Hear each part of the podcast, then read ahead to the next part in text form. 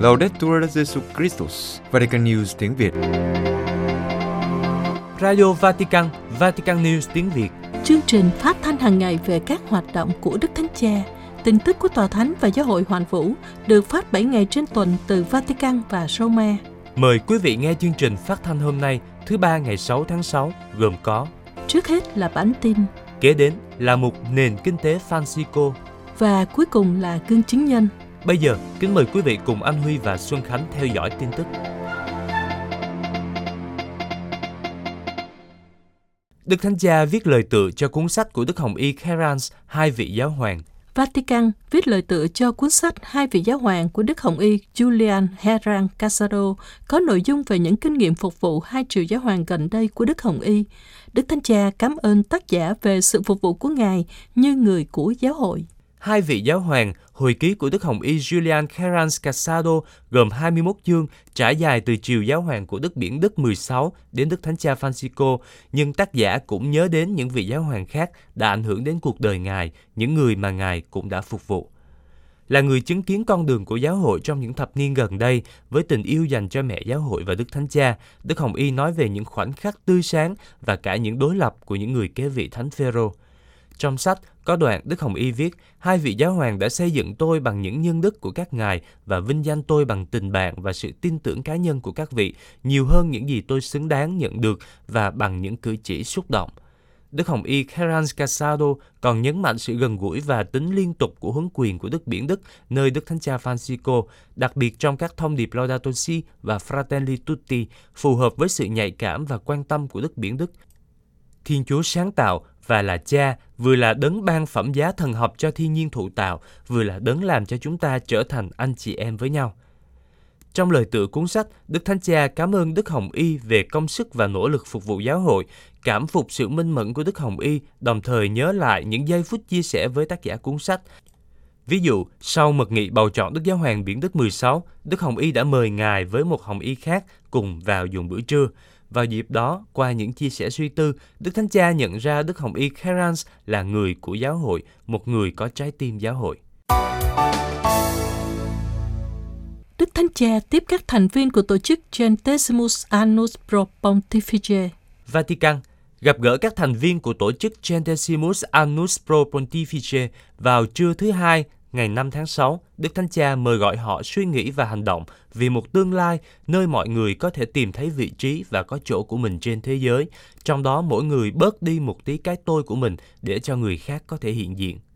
Centesimus Annus Pro Pontifice là một tổ chức ủng hộ Đức Giáo Hoàng do Thánh Gioan Phaolô II thành lập ngày 13 tháng 6 năm 1993 cùng với các nhà lãnh đạo kinh doanh, học thuật và chuyên nghiệp công giáo với mục đích thúc đẩy học thuyết xã hội công giáo, đặc biệt như được thể hiện trong thông điệp Centesimus Annus Bacchunin và các mục tiêu của Tòa Thánh, chứng minh rằng đó không chỉ là lý thuyết mà có thể trở thành một lối sống nhân đức để phát triển các xã hội xứng đáng với con người.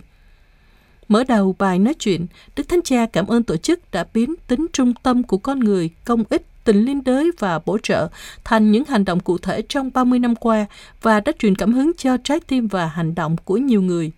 Đặc biệt, Ngài cảm ơn họ đã đón nhận và phổ biến lại những đóng góp mà Ngài đã cố gắng thực hiện cho sự phát triển của học thuyết xã hội. Tiếp đến, Đức Thánh Cha nhắc lại cảnh báo của Ngài về nguy cơ sống nền kinh tế một cách không lành mạnh, nền kinh tế giết chết, một mô hình kinh tế tạo ra sự lãng phí và ủng hộ sự toàn cầu hóa của sự thờ ơ.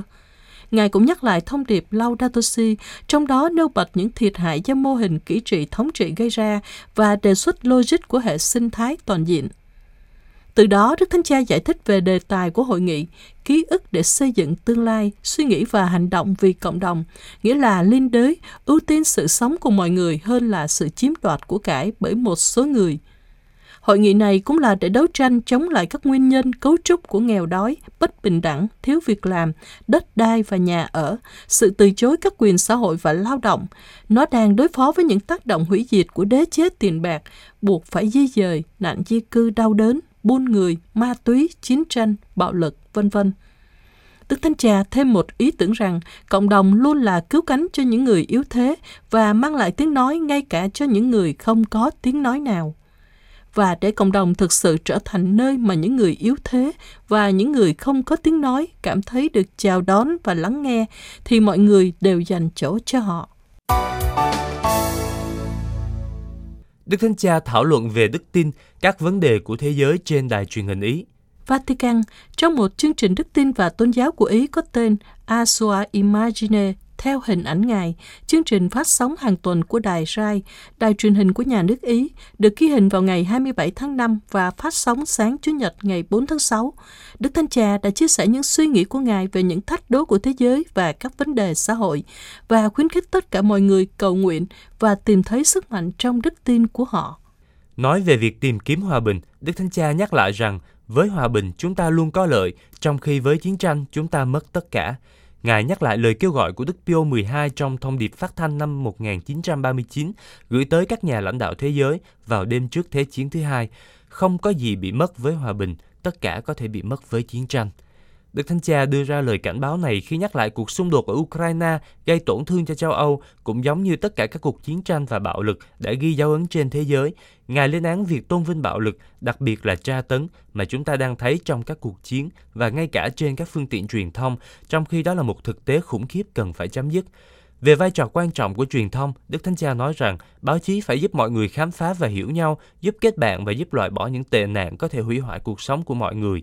Ngài giải thích rằng sự nhấn mạnh tích cực này không có nghĩa là chỉ nói về tôn giáo và Thiên Chúa, những điều rất quan trọng, nhưng luôn bảo vệ và ghi nhớ chiều kích con người, nhân loại chung của chúng ta. Thảo luận về năm Thánh 2025, Ngài mô tả đây là một dịp để đưa mọi người đến gần nhau hơn với Thiên Chúa để giải quyết các vấn đề, để tha thứ. Một trong những điều đẹp đẽ nhất về con người là đưa ra sự tha thứ. Về lòng sùng kính Đức Mẹ, Đức Thánh Cha nói rằng tính trung tâm của Chúa Kitô rất quan trọng trong việc phân định tính xác thực của các cuộc hiện ra của Đức Mẹ đã được báo cáo. Ngài lưu ý rằng đã có những lần hiện ra thực sự của Đức Mẹ nhưng luôn luôn với ngón tay chỉ về Chúa Giêsu chứ không lôi kéo về phía mẹ. Khi lòng sùng kính Đức Mẹ quá vị kỷ thì không tốt, cả trong lòng sùng kính và nơi những người cổ võ nó. Đức Hồng Y Zuppi đi Ukraine thực hiện sứ vụ Đức Thánh Cha trao phó. Vatican, phòng báo chí tòa thánh cho biết Đức Hồng Y Matteo Zuppi, tổng giám mục giáo phận Bologna của Ý và cũng là chủ tịch Hội đồng giám mục Ý, đến Kiev, Ukraine trong hai ngày 5 và 6 tháng 6 để thực hiện sứ vụ được Đức Thánh Cha trao phó là làm dịu căng thẳng trong cuộc xung đột ở Ukraine. Thông cáo cho biết Đức Hồng Y đến Ukraine trong tư cách là đặc phái viên của Đức Thánh Cha Francisco và chuyến viếng thăm của Ngài là một sáng kiến với mục đích chính là lắng nghe hết sức ý kiến của các nhà chức trách Ukraine về những cách khả thi để đạt được một nền hòa bình công bằng và ủng hộ những cử chỉ nhân đạo góp phần xoa dịu căng thẳng. Trước đó, ngày 20 tháng 5, Phòng báo chí Vatican đã công bố tin tức về sứ vụ được Đức Thánh Cha trao cho Đức Hồng Y Zuppi sau khi chính Đức Thánh Cha đã nói về một sứ mạng hòa bình cho quốc gia Đông Âu đang bị chiến tranh tàn phá.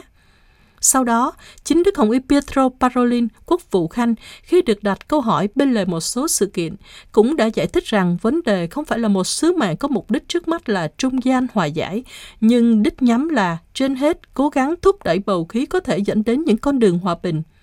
Đức Hồng Y Parolin nói, các bên đối thoại sẽ là Moscow và Kyiv vào lúc này, rồi chúng ta sẽ xem, và nhấn mạnh rằng trong cuộc đối thoại này, chúng tôi không muốn loại trừ bất kỳ ai. Cuối cùng, chính Đức Hồng Y Zuppi trong cuộc họp báo kết thúc của Hội đồng Thường trực của Hội đồng Giám mục Ý đã tái khẳng định mục tiêu sứ mạng của Ngài. Ngài nhấn mạnh rằng trong cuộc xung đột đã diễn ra từ một năm rưỡi ở Ukraine, Đức Giáo Hoàng quan tâm dấn thân đến độ rơi lệ. Đức Hồng Y Marengo cho biết, Đức Thánh Cha viếng thăm Mông Cổ, khích lệ các tín hữu và các nhà truyền giáo. Ulaanbaatar, Đức Hồng Y Giorgio Marengo, phủ doãn tông tòa thủ đô Ulaanbaatar của Mông Cổ, vui mừng trước thông báo về chuyến tông du của Đức Thánh Cha đến Mông Cổ từ ngày 31 tháng 8 đến 4 tháng 9 năm nay. Ngài khẳng định rằng qua cuộc viếng thăm này, các tín hữu và các nhà truyền giáo ở quốc gia Đông Á này chắc chắn được khích lệ. Ngay sau khi phòng báo chí tòa thánh công bố chuyến tông du, Vatican News đã có cuộc phỏng vấn với Đức Hồng Y Marengo của Mông Cổ. Với câu hỏi đầu tiên liên quan đến tin vui nhận được, Phụ doãn tông tòa thủ đô Ulaanbaatar cho biết cuộc viếng thăm rất quan trọng. Cộng đoàn tín hữu đón nhận tin này với niềm hân hoan và lòng biết ơn sâu sắc. Cuộc viếng thăm này thực sự là một dấu hiệu rất quan trọng đối với giáo hội ở Mông Cổ, một dấu hiệu cho thấy sự quan tâm và gần gũi của Đức Thánh Cha đối với cộng đoàn bé nhỏ và non trẻ. Ngài nói, chúng tôi đã ý thức được sự gần gũi này bởi vì Đức Thánh Cha luôn tỏ ra quan tâm đặc biệt đến các vùng ngoại vi của thế giới như những nơi đặc biệt của chứng tá. Nhưng sự hiện diện của người kế vị Thánh Phêrô ở bên cạnh chúng tôi là một khích lệ thực sự cho tất cả các tín hữu và các nhà truyền giáo. Đức Hồng Y cho biết thêm, giáo hội Mông Cổ là một giáo hội nghèo và nhỏ, số tín hữu ít, không có nhiều nguồn lực, nhưng trong các cộng đoàn nhỏ có sự quan tâm lẫn nhau mạnh mẽ, có ý nghĩa và mối quan hệ được hình thành giữa mọi người được đánh dấu bằng ý thức xây dựng về sự thật và tình huynh đệ, bởi vì mọi người muốn điều tốt nhất cho nhau, có một điều gì đó tương tự như giáo hội sơ khai. Câu hỏi cuối cùng đề cập đến hoa trái của cuộc viếng thăm, Đức Hồng Y nhận định rằng điều quan trọng là Mông Cổ sẽ được thế giới biết đến nhiều hơn liên quan đến sự phong phú văn hóa và tôn giáo cũng như lịch sử của đất nước. Cuộc viếng thăm của Đức Thánh Cha chắc chắn sẽ góp phần làm nổi bật vẻ đẹp của vùng đất và sự cao quý của người dân nơi đây, những người gìn giữ các truyền thống rất sâu sắc và cũng luôn là nét đặc trưng của khu vực châu Á này. Đối với cộng đoàn công giáo nhỏ bé, rõ ràng đó sẽ là một hồng ân đặc biệt khi nghĩ đến công việc âm thầm và hiệu quả của rất nhiều nhà truyền giáo đã hy sinh mạng sống vì tin mừng và tiếp tục làm như vậy vì lợi ích duy nhất của con người nơi đây. Vì thế, Phụ Doãn Tông Tòa thủ đô Ulaanbaatar hy vọng rằng chuyến tông du này đánh dấu một bước xa hơn trong việc xây dựng các mối quan hệ tin tưởng và tình bạn, trong đó tin mừng được sống và làm chứng một cách thực sự. Caritas Tây Ban Nha hỗ trợ Ukraine 214.000 euro chống nạn buôn người.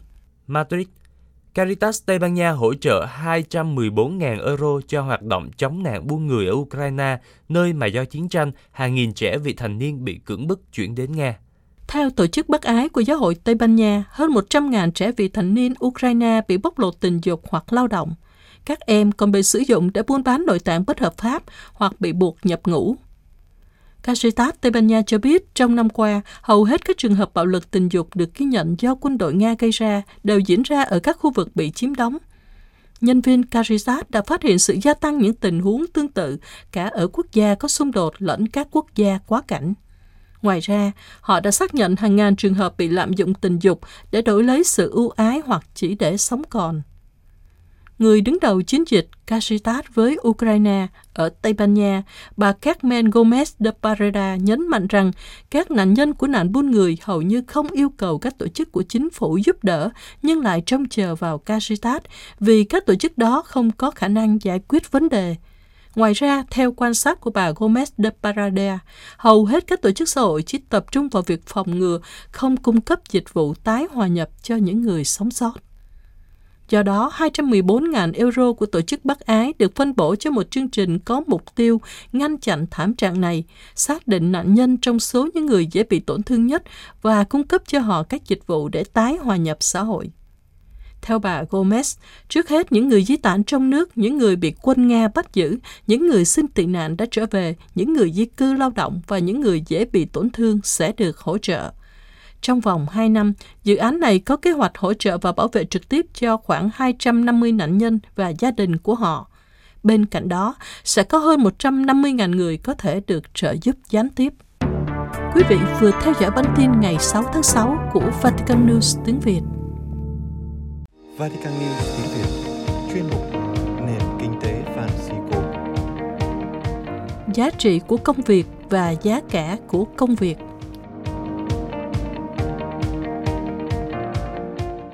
Wow, thời tiết mấy nay hành khô quá. Giờ mà có ly nước uống phải hơn không ta? Học trò ở đâu? Học trò mình nhớ hồi xưa.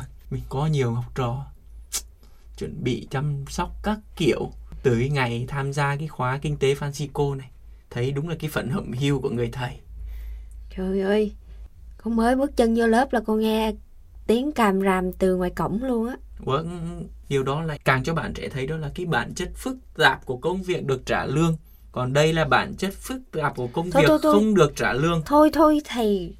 Con đang rất là chán nản mệt mỏi. Con đã đến được đây là một cái động lực ở đâu nó thúc đẩy con tới đây. Thì còn nói gì lương với dẫn lương gì nữa. Con đi học cũng đâu có ai trả lương cho con đâu.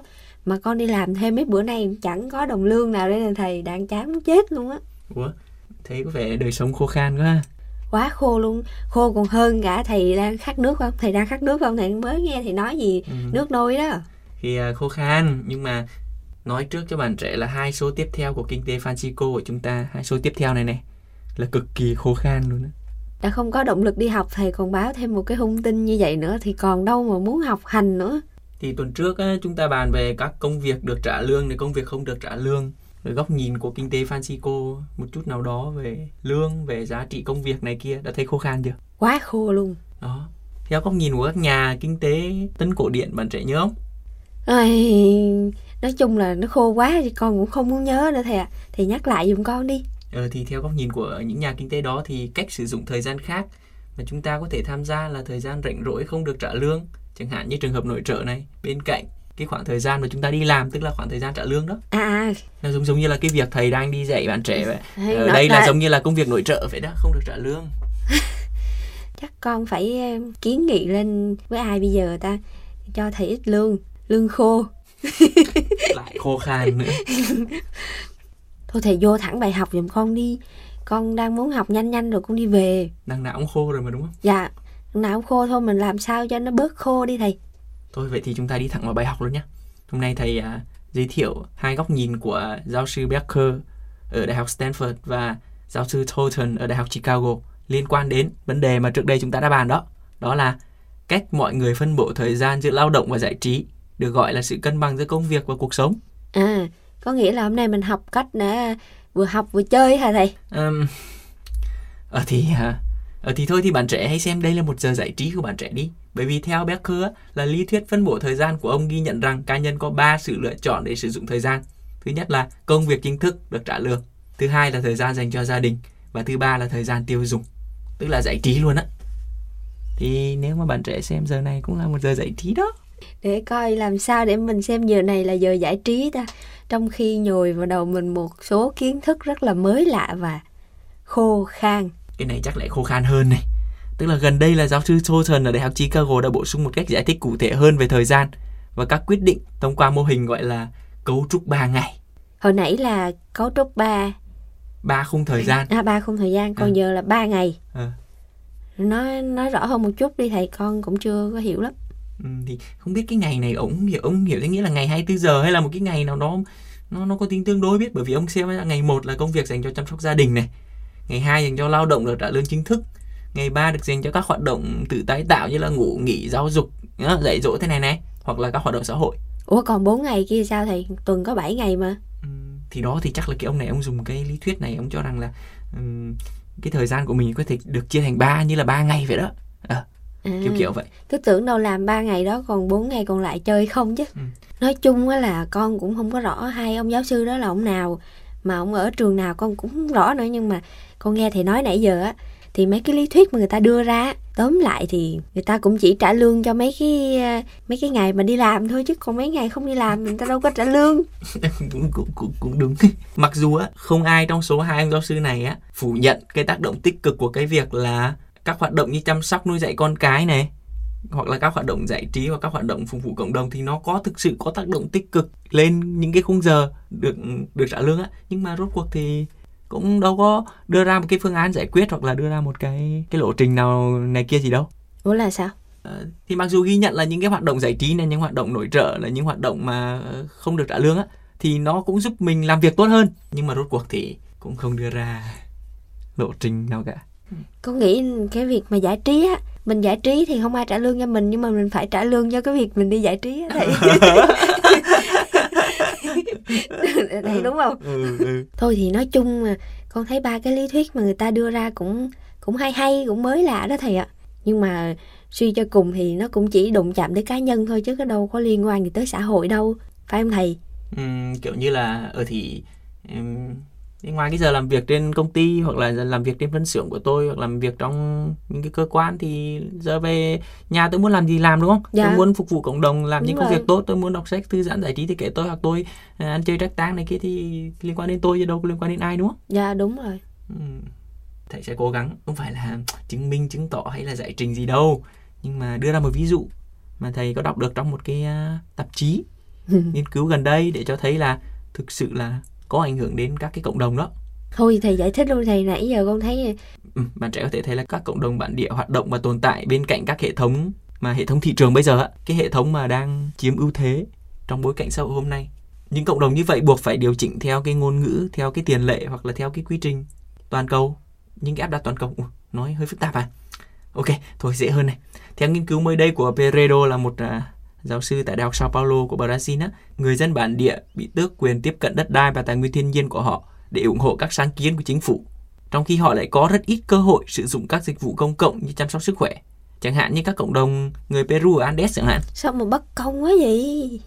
Uhm, thì thử xem thực ra cũng có nhiều có nhiều cái bất công khác mà à, về đất đai này kia chắc không cần phải nói bạn trẻ tự uh, suy nghĩ đi nha nhưng mà mình trở lại cái ví dụ ở Peru á, ừ. thì có lẽ tuyền cũng có kinh nghiệm là um, ở chẳng hạn như ở Việt Nam chẳng hạn thì cái cộng đồng của họ cái nền kinh tế không không chỉ là tạo ra giá trị hoặc được trả lương hoặc tạo ra thu nhập mà họ còn xoay quanh cái truyền thống đoàn kết và hỗ tương với nhau này đúng không? Phục vụ cộng đồng rồi nâng cao giá trị tinh thần các kiểu. Chứ không chỉ là cái giá trị bên ngoài như là cái đồng lương để người ta trả cho họ đúng không? Nhưng ừ. mà nhưng mà cái cái mô hình của toàn cầu các bạn trẻ áp xuống. Thành ra là rốt cuộc thì có những cái nhóm cộng đồng có những cái nhóm công dân mà người ta có những tinh thần và đóng góp những cái giá trị truyền thống của họ thì biến mất. Nãy giờ chung cũng ờ, cũng hiểu hiểu chút chút. Sao nhỉ?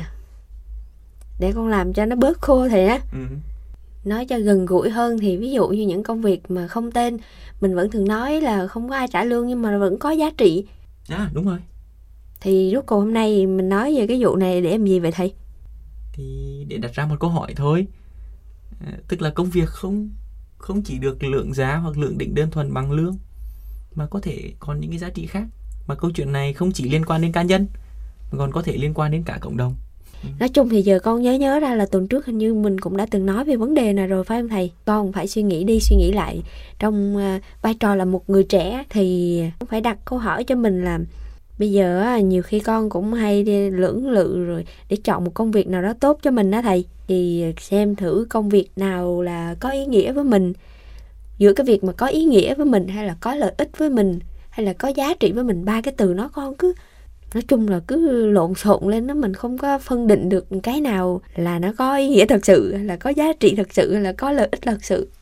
Vậy thì à, có lẽ chúng ta lại cần một khoảng thời gian để chúng ta về cái gọi là công việc là giá trị là lợi ích trong công việc. Nhỉ nhưng mà thầy ơi lần sau thì soạn bài sao nó thú vị miếng đi. Con thuộc cái dạng lười học mà thầy lại nói về những vấn đề khô khan này nó không có động lực để con đi học luôn á. Thì bản chất của vấn đề này nó đã khô khan rồi mà nói mà nó không khô khan thì nó nó thôi thầy thầy cố gắng đi nha thầy để tuần sau con siêng năng tới học miếng chứ. Thì bản chất của công việc này không được trả lương mà đúng không? Chuyên mục nền kinh tế Francisco mong muốn là không gian gặp gỡ trao đổi về một nền kinh tế mới. Một nền kinh tế tôn trọng sự sống yêu mến con người và môi sinh. Các bạn có thể cộng tác bằng cách gửi những câu hỏi thắc mắc trăn trở hoặc chia sẻ góp ý cho chương trình qua email nền kinh tế Francisco a gmail.com hoặc nhắn tin cho chúng mình qua trang Facebook Vatican News tiếng Việt hoặc để lại dòng comment trên YouTube nhé. Hẹn gặp lại các bạn vào thứ ba tuần tới. Xin, Xin chào và, và hẹn gặp, gặp lại. lại.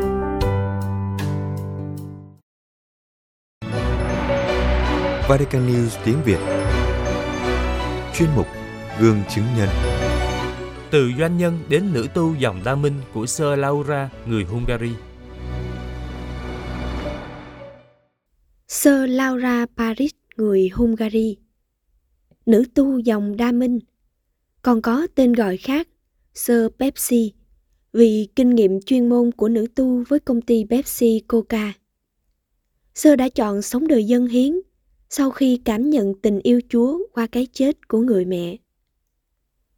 Từ năm 1988 đến năm 1994, với vai trò là giám đốc phát triển kinh doanh của công ty Pepsi Coca ở Hungary.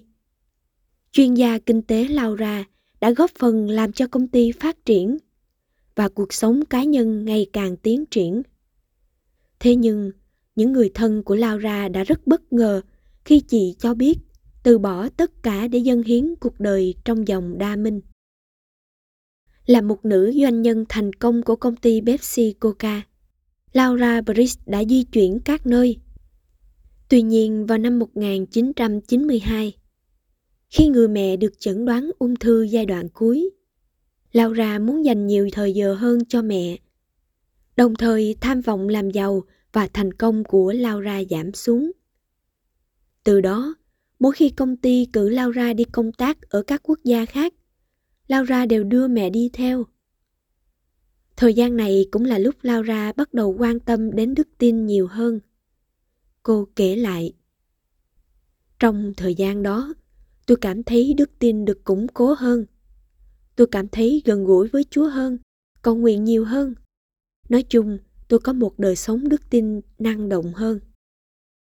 Và khi mẹ qua đời, Laura đã có một quyết định dứt khoát cho cuộc đời mình.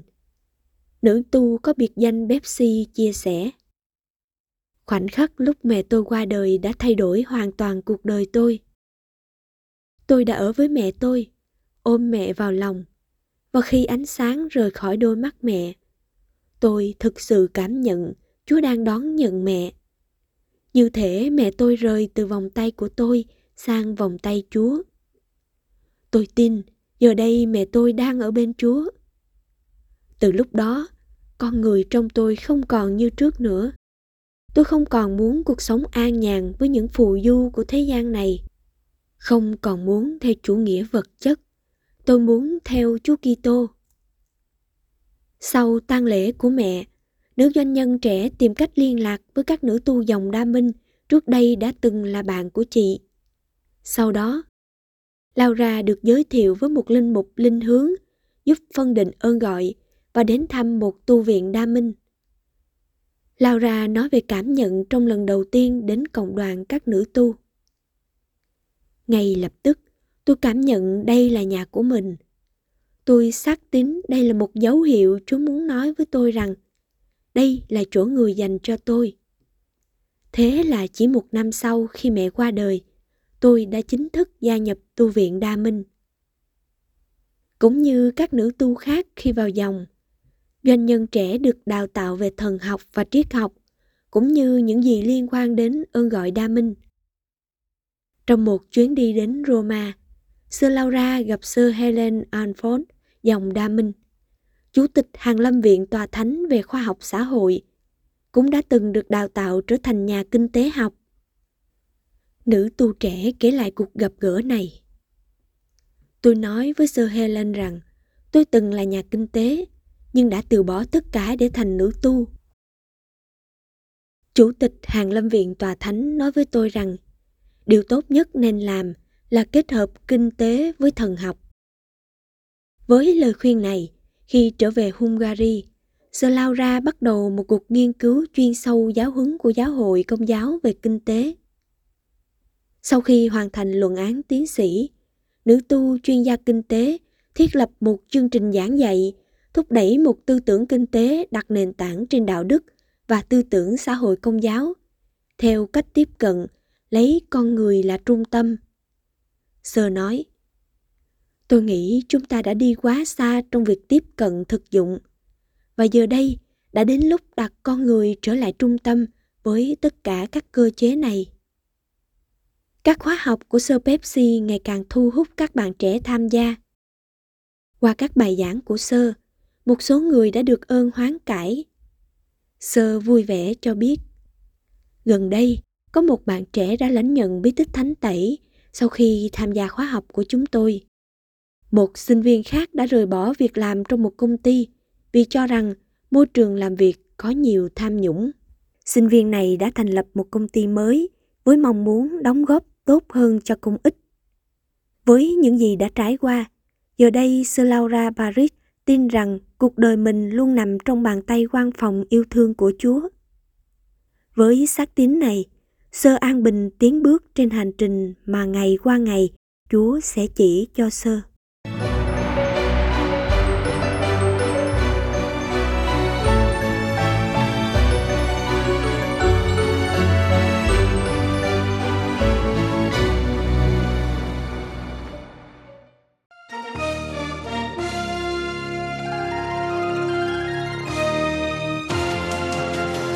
Cảm ơn quý vị đã chú ý lắng nghe chương trình Radio Vatican của Vatican News tiếng Việt. Xin Thiên Chúa chúc lành cho quý vị và toàn gia quyến. Laudetur Jesu Christus, ngợi khen Chúa Giêsu Kitô.